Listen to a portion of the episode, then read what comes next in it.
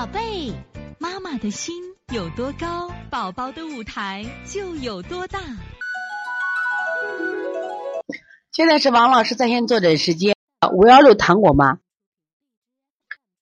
这个昨天晚上糖果呀，吃了一支盐酸左旋米醋糖浆，三点开始腹痛呕吐。今天输液止痛的、止吐的、补充能量的药，回来还在吐，一进食进水就全部吐出来的。喝保济口服液，贴着金匮尔脐贴，精神不太好。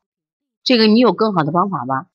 那我的意思是这样，你先放，不要治疗，做一个穴位叫做什么呀？做两个穴位，一个是外劳宫。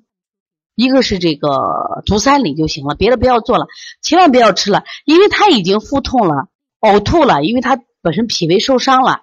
你再吃东西以后，等于二次刺激，不要吃了，就做这两个穴位，外劳宫和足三里，反复揉揉到位，应该有应该有效果的啊。